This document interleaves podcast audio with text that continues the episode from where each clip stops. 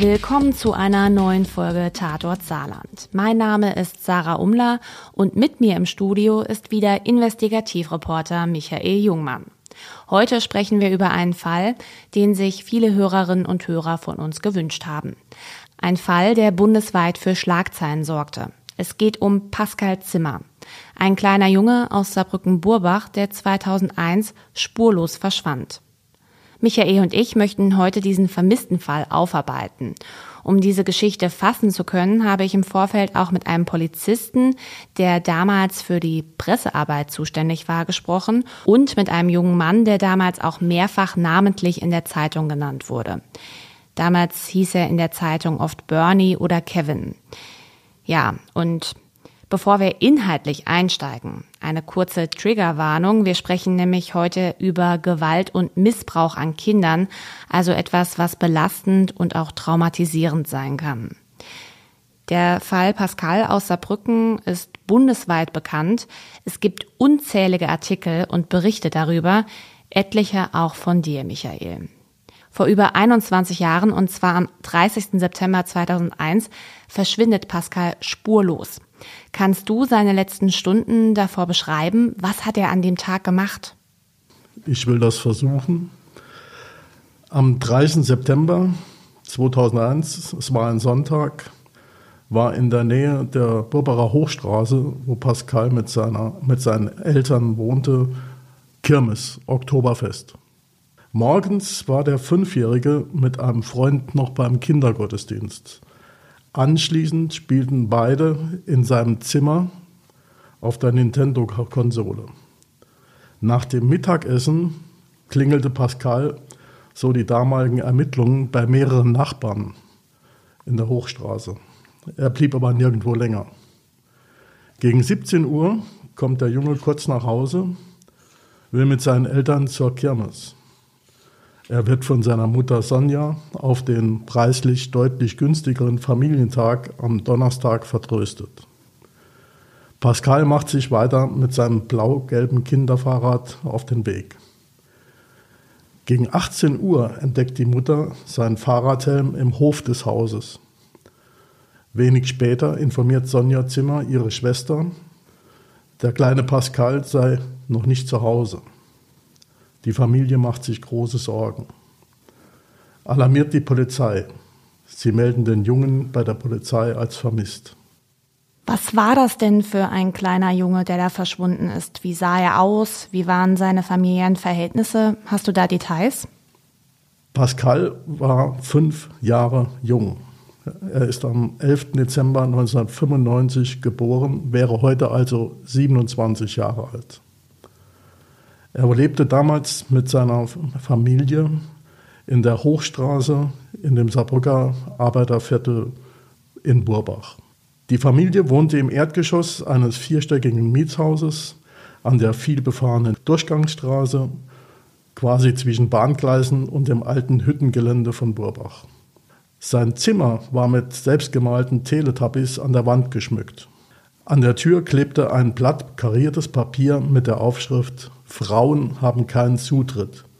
Verbot. Den Text hatte wohl seine Mutter auf seinen Wunsch hin geschrieben. Pascal hat dann eigenhändig seinen Namen darunter gesetzt. Wie sah Pascal aus? Seine Mutter, die im Juni 2005 an einer Hirnblutung verstorben ist, beschrieb das Kind als normal, lebenslustig und fröhlich. Aus Fahndungen ist bekannt, der Fünfjährige hatte kurze blonde Haare, war schmächtig, vielleicht 1,20 Meter groß, wog 15, vielleicht auch 18 Kilo. Fotos aus seiner Kindheit, mit denen auch nach ihm gefahndet wurde, zeigen den lächelnden kleinen Pascal. Durch deine Schilderungen hat man wirklich das Bild eines glücklichen Kindes im Kopf. Und das wird einfach rausgerissen aus seinem gewohnten Umfeld, seinem Zuhause. Ja, und wenn das eigene Kind verschwindet, ist das natürlich ein großer Schock für die Eltern. Und es ist auch eine Sondersituation für die Bevölkerung und die Polizei. Da hat man direkt Bilder im Kopf. Große Suchaktionen, Spürhunde etc. Wie war das denn in diesem Fall?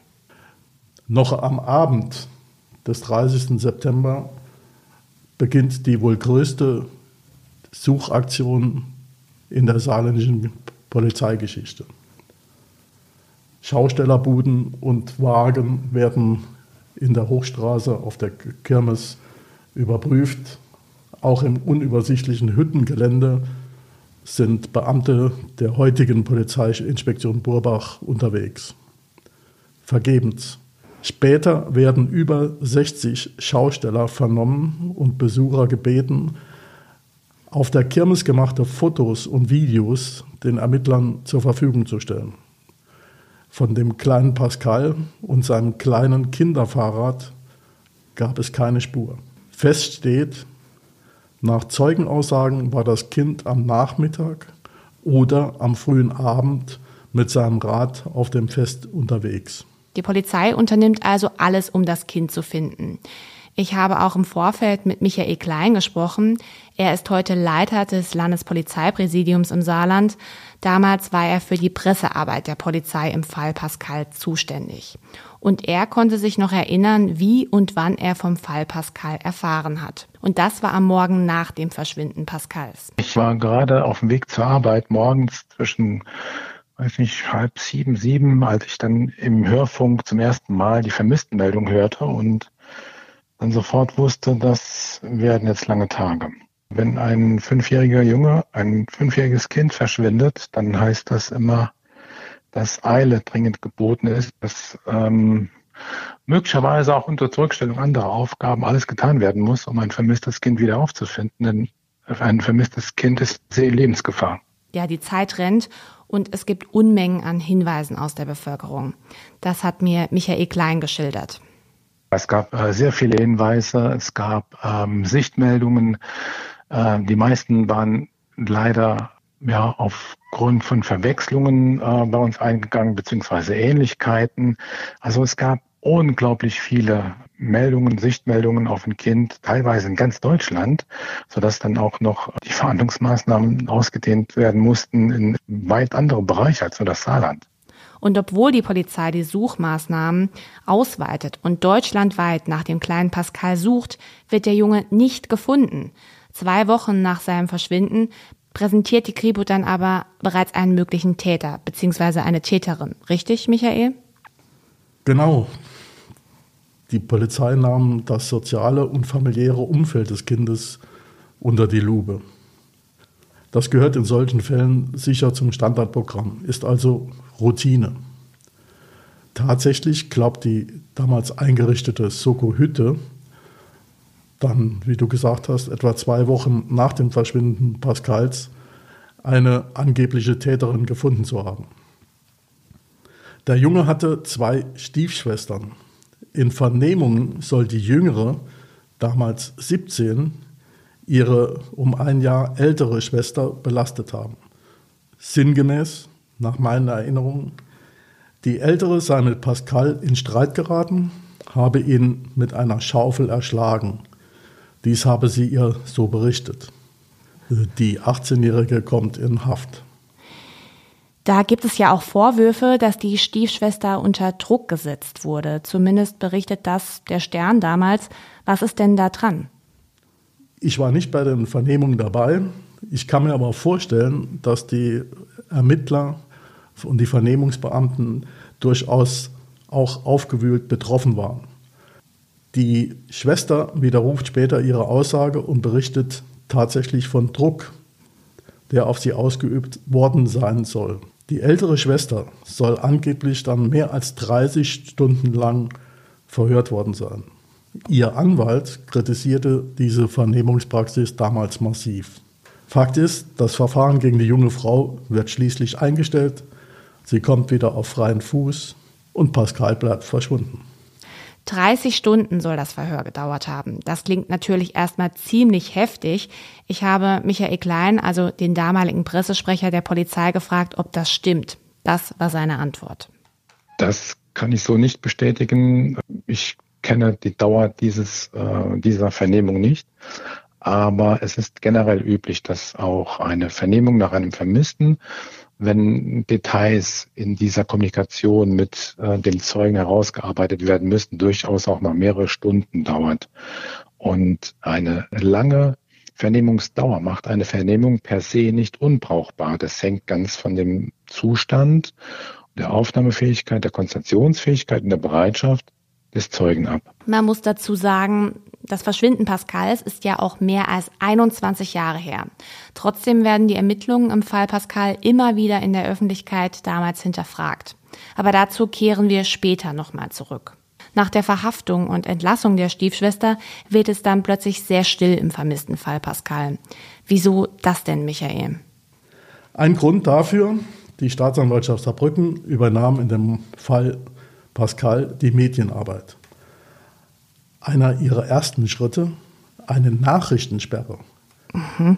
Angeblich, um das Ergebnis der Ermittlungen nicht zu gefährden. Das war nach meinen Erinnerungen am 20. Oktober 2001. Im September 2002 wird bekannt, dass Pascals Eltern via Internet eine Belohnung von 20.000 Euro für denjenigen ausgesetzt haben, der ihr Kind lebend zurückbringt. Die Familie war nicht gerade betucht. Freunde, Bekannte und Helfer haben sie wohl unterstützt. Die mhm. Polizei ermittelt derweil weiter, hat aber kaum noch Anhaltspunkte oder Hinweise bis zum Jahreswechsel 2002-2003. Mehr als ein Jahr nach dem Verschwinden durchsucht die Polizei dann in Saarbrücken-Burbach eine Kneipe und zwar am 19. November 2002. Da gab es eine Razzia in einer heruntergekommenen Spelunke namens Tosa Klause in der Burbacher Hochstraße die sorgte für Gesprächsstoff. Die Sonderkommission Riegel der saarländischen Polizei tritt in einem anderen Missbrauchsfall auf den Plan. In dieser schäbigen Kneipe soll ein kleiner Junge namens Bernie, damals sieben Jahre jung, wiederholt missbraucht und vergewaltigt worden sein. Vier dringend Tatverdächtige werden inhaftiert. Darunter die damalige Wirtin der Tosa-Klause, ihr Spitznamen war Humpelchrista. Ihr wird später vorgeworfen, den Missbrauch des Kindes organisiert zu haben. Sie soll etwa 20 Mark für Sex mit dem Kind kassiert haben. Auch Anschreiben auf einem Bierdeckel in der Kneipe war angeblich möglich, hieß es. Puh, ein Kind verkauft für Sex, das klingt abartig, anders kann man es ja nicht beschreiben. Kannst du etwas mehr zu diesem Bernie sagen? Ich will es versuchen. Die Medien nannten den Jungen damals, um ihn zu schützen, Kevin oder Tobias oder einfach Bernie. Er ist am 8. Januar 1995 in Saarbrücken geboren, heute also 28 Jahre alt. Er lebt nach eigenen Angaben auf seiner Internetseite in Homburg engagiert sich für Kinderschutz. Bernies leibliche Mutter, Andrea M., galt als geistig behindert, zurückgeblieben. Der Vater ist nicht bekannt. Die Tosa-Wirtin war ihre Betreuerin, also die Betreuerin von Andrea M. Sie wohnten damals in Riegelsberg, deshalb der Name der Soko Riegel. Die Wirtin war mit jugendamtlichem Segen auch zeitweise Pflegemutter von Bernie. Ja, und Bernie, das habe ich ja am Anfang schon angedeutet, mit dem habe ich vor unserer Aufnahme gesprochen. Sein Name lautet richtig Bernhard Müller. Er ist 28 Jahre alt, ist ausgebildeter Gärtner und aufgrund einer Erwerbsminderung bereits in Frührente. Seine Erinnerungen an den mutmaßlichen Missbrauch in der Tosa-Klause sind nicht mehr vorhanden. Nee, weil man hier eine, eine, eine sehr guten eine Strategie entwickelt hat, ähm, die ähm, mich das vergessen lassen hat. Also komplett ist eigentlich alles aus dem Gehirn gelöscht. Nennt man Verstreuung. Ähm, und ähm, ja, das ist die Strategie, die mein Kopf gemacht hat, um da Heilung rauszukommen. Naja, Heilung in Anführungszeichen. Auch an Pascal hat er nur noch verschwommene Erinnerungen. Ich kenne nur Erzählungen, dass wir wohl bekannt waren. Ähm, Pascal äh, Zimmer hat in der Hochstraße in, im Problemviertel äh, Burbach ähm, in Saarbrücken gewohnt. Und äh, ich äh, war der Sohn einer, sagen wir mal, ähm, ja, einer der Hauptangeklagten. Und ähm, die Tosa-Klausel hat halt in dieser Hochstraße ähm, gestanden und da ist halt Pascal mal ähm, auf eine Cola vorbeigekommen. Gehen wir zurück zum Fall Pascal Michael. Bernie brachte also die Fahnder auf die Spur der Tosa-Klausel. Oder wieso geriet diese ins Visier der Ermittler? Der kleine Bernie war 2001 nach Hinweisen aus dem Umfeld in Riegelsberg auf Verwahrlosung und Misshandlungen und weitere Auffälligkeiten in neuen Pflegefamilien untergebracht worden. Seine neue Pflegemutter schlug nach auffälligen Schilderungen und nach merkwürdigem Verhalten des Kindes Alarm. Das Jugendamt wurde informiert, die Polizei wurde eingeschaltet.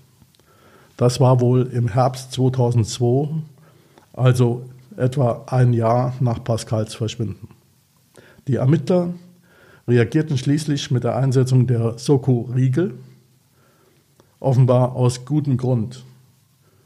Die Erzählungen des Kindes nur kurz zusammengefasst. Bernie berichtete nach und nach seiner Pflegemutter von sexuellem Missbrauch in der Tosa-Klausel, nannte beispielsweise Vornamen und Spitznamen von Gästen der heruntergekommenen Spelunke, die an dem Missbrauch beteiligt gewesen sein sollen. Und für die Ermittler damals sicherlich eine neue Spur, Bernie kannte Pascal. Beide waren Spielkameraden. Die Kinder begegneten sich etwa in der Tosa-Klausel. Pascals Vater war übrigens damals auch gelegentlich Gast in der düsteren Kneipe in der Hochstraße und er soll auch mal mit seiner Stiefschwester dort gewesen sein. Aber der Vater hatte gar keine Hinweise, dass dort sexueller Missbrauch stattgefunden haben soll? Der Vater ist auch tot. Er starb einige Jahre später an einem Herzinfarkt in Zusammenhang mit einer Schlägerei in, ich glaube, es war in Püttling. Mhm. Also wir können ihn nicht mehr fragen. Okay, und damals wusste man auch nicht, da wurde er nicht gefragt. Nein. Okay, weil er ja hin und wieder mal vor Ort war. Okay, da tun sich jetzt wirklich Abgründe auf, was du geschildert hast sexueller Missbrauch organisiert in dieser Kneipe, in dieser düsteren ja, Kneipe, wie du beschrieben hast. Wie reagieren die Ermittler denn jetzt auf diese neuen Hinweise? Der junge Bernie lieferte der Sonderkommission Riegel quasi den Schlüssel zum Fall Pascal. Die Ermittler identifizierten mehrere Leute aus der TOSA-Gemeinschaft, Stammgäste, Servicekräfte, Alkoholiker, Pädophile, Leute aus dem Milieu, sozial Schwache und mindestens einer war bekannt als brutaler Straftäter. Immer mehr von dieser Tosa-Runde wanderten hinter Gitter, wenn sie nicht bereits dort wegen anderer Verfahren einsaßen. Bei den sicher extrem schwierigen und langwierigen Vernehmungen gab es weitere Hinweise auf Pascal und erste Geständnisse von Verdächtigen. Teilweise gab es dabei Übereinstimmungen, in Details aber wiederum Widersprüche. Wie so oft im Fall Pascal. Okay, da müssen wir jetzt einen Schritt zurück. Über was für Geständnisse sprechen wir denn? Ja, so sagte angeblich damals die Andrea M., die als debil und geistig zurückgeblieben beschriebene leibliche Mutter von Bernie früher sinngemäß aus, Pascal sei am Tag seines Verschwindens, also dem 30. September 2001, in die Tosa-Klause gelockt worden und in einem Nebenzimmer das war eher eine düstere Abstellkammer, missbraucht worden. Der kleine Junge habe sich gegen seine Peiniger gewehrt. Sie, so Andrea M., damals habe den Kopf Pascals in ein Kissen gedrückt, bis er sich nicht mehr rührte. Andere machten weitere belastende Aussagen. Pascal sei in der Kneipe mehrfach vergewaltigt worden und mit einem Kissen erstickt worden. Seine Leiche soll in einem blauen Müllsack verpackt worden sein und dann mit einem Renault 4, also einem R4, abtransportiert worden sein. In einer Sandgrube im französischen Grenzort Schöneck, wenige Kilometer von der Tosa-Klause entfernt, sei Pascal vergraben, verscharrt worden. Wir sind mittlerweile im Februar 2003. Die Polizei informiert die Eltern, dass der Junge vermutlich umgebracht wurde. Hm. Okay, schockierende Nachricht für die Eltern. In der großen Sand- und Erdgrube im Grenzort Schöneck wurde dann ja auch intensiv gesucht. Wurde denn irgendwas gefunden? Das vorweg? Nein. Hm. Eins voraus. Bis dahin arbeitete die Soko Riegel und die Staatsanwaltschaft weitgehend von der Öffentlichkeit abgeschirmt. Nur vage und unverbindliche Infos sickerten damals durch, alles als absolut vertraulich markiert. Ich war damals Chefreporter der Saarbrücker Zeitung und erinnere mich, dass ich an einem Wochenende zu einem Hintergrundgespräch in die damalige Landespolizeidirektion gerufen wurde. Da wurden erstmals Fakten genannt. Anlass war die im großen Rahmen geplante Durchsuchung der Sand- und Erdgrube in Lothringen und Hinweise, dass die französische Polizei damit an die Öffentlichkeit geht. Die Durchsuchung der großflächigen Anlage, in der zuvor umfangreiche Erdbewegungen stattgefunden hatten, blieb ergebnislos. Es wurden allenfalls Knochen von Tieren entdeckt. In dem Gebiet waren damals viele Wildschweine unterwegs, das berichteten Ortskundige. Pascal bleibt also verschwunden und trotzdem wird im Juli 2003 Anklage erhoben. Gegen wen denn? Diese Anklage steht nicht unmittelbar in Zusammenhang mit, dem, mit Pascal. Tatsache ist aber, dass im Juli 2003 Peter S., damals 49 Jahre alt, angeklagt wurde. Ihm wurde vorgeworfen, von 1999 bis September 2001 in mindestens 17 Fällen Kinder, unter anderem möglicherweise auch Pascal, im Umfeld der Tosa-Klause sexuell missbraucht zu haben. Mord an Pascal wurde ihm nicht vorgeworfen. Es gab Zeugen, dass er am 30. September 2001 am späten Nachmittag und Abend nicht in der Kneipe war. Und an diesem Tag soll der Mord und die Vergewaltigung von Pascal sich ereignet haben. Peter S. war psychisch auffällig, legte ein Geständnis ab. Das Landgericht verurteilte ihn am 12. Oktober 2003 wegen Missbrauchs von Kindern zu sieben Jahren Haft. Er wurde in die Forensik eingewiesen. Dort verbringt er, so heißt es bis heute, seinen Lebensabend. Peter S. wird also wegen Missbrauchs verurteilt. Vom kleinen Pascal fehlt zu diesem Zeitpunkt, also im Juli 2003, immer noch jede Spur. Er ist zu diesem Zeitpunkt also fast zwei Jahre verschwunden. Wie geht es denn da weiter, Michael? Die Polizei geht weiter davon aus, dass das Kind in der Tosa-Klause umgebracht wurde.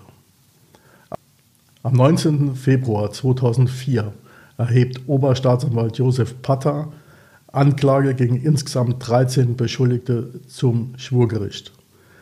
Mord an Pascal, schwerer sexueller Missbrauch und Vergewaltigung lautete jetzt die Anklage gegen zwei Frauen und vier Männer aus Riegelsberg, Vorbach und Saarbrücken.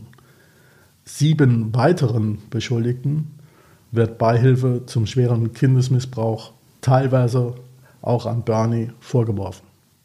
Auf diesen Mammutprozess, den du gerade angerissen hast, darüber wollen wir in der nächsten Folge Tatort Saarland sprechen. Diese Liste an Angeklagten, die du hier gerade aufgezählt hast, zeigt allein die Dimension des Falls. Und diese Geschichte rund um den fünfjährigen jungen Pascal, der seit so vielen Jahren verschwunden ist, ist einfach so umfangreich, dass wir uns wieder entschieden haben, diese in zwei Teile zu splitten. Heute haben wir viel über das Verschwinden Pascals und die womöglich schrecklichen Machenschaften in der Tosa-Klause in Saarbrücken-Burbach gehört. Auch bei der Anklageerhebung, also zweieinhalb Jahre nach dem Verschwinden Pascals, fehlt von diesem immer noch jede Spur. In der nächsten Folge Tatort Saarland kommt auch einer der Anwälte im Mammutprozess um den vermissten Fall Pascal zu Wort. Weitere Informationen zum Fall Pascal finden Sie auf saarbrücker-zeitung.de und in unserer SZ News App. Dort gibt es auch noch mehr zu dem Bernhard Müller zu lesen. Mit dem habe ich nämlich auch ein längeres Gespräch geführt. Und falls Sie, liebe Hörerinnen und Hörer, einen Tipp haben, welchen Fall wir auf jeden Fall mal aufgreifen sollten, hier bei Tatort Saarland, dann schreiben Sie uns gerne eine E-Mail an tatortsaarland.sz-sb.de oder schreiben Sie uns eine Direktnachricht per Instagram und Facebook. Wir freuen uns auf jeden Fall über Feedback. Alle Kontaktdaten finden Sie auch wie immer in den Show Notes. Sie wollen wissen, was in Ihrer Region passiert? Entdecken Sie das SZ Plus Angebot auf www.saarbrücker-zeitung.de.